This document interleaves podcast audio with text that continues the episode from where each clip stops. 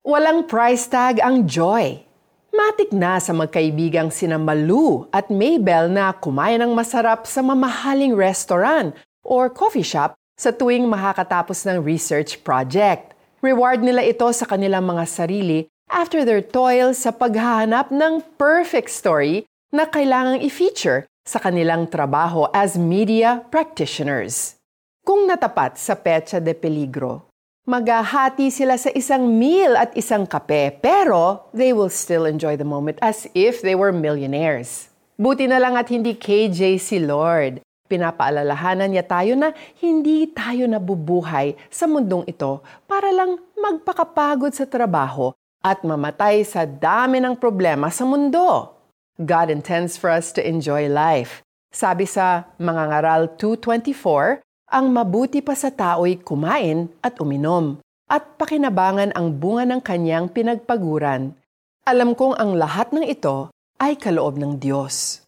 Sa kabila ng maraming problema at concerns na nangyayari sa mundo, He wants us to find joy even in the little things, like treating ourselves to ice cream pagkatapos maglakad ng mahaba sa mainit na kalye o makatulog ng mahaba during our rest days. When we take the time to appreciate the little things in life, we become more thankful and humble. Yung tipong napapasabi tayo ng, Thank you, Lord, after makainom ng malamig at refreshing na tubig kapag mainit ang panahon.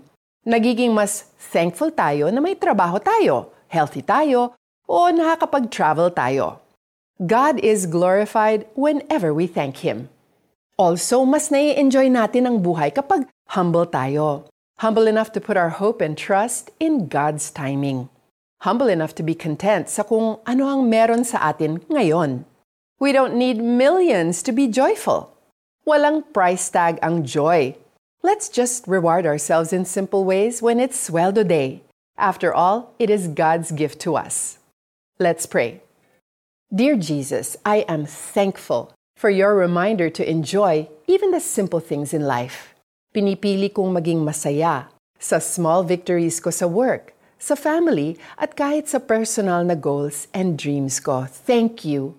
Thank you, Lord, kasi I can find joy in rewarding myself kapag sweldo day na. In Jesus' name, Amen.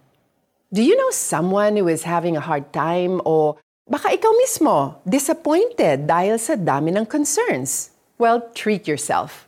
Bumili ka ng pagkain na gusto mo or pamper yourself with a movie or a body massage. Isama mo na din ang kaibigan mong stressed sa life kung gusto mo ng kakwentuhan. Alam ko ring kaloob ng Diyos na ang tao'y kumain, uminom, at pakinabangan ang bunga ng kanyang pinagpaguran.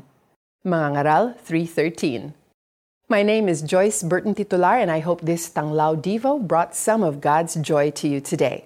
Blessings.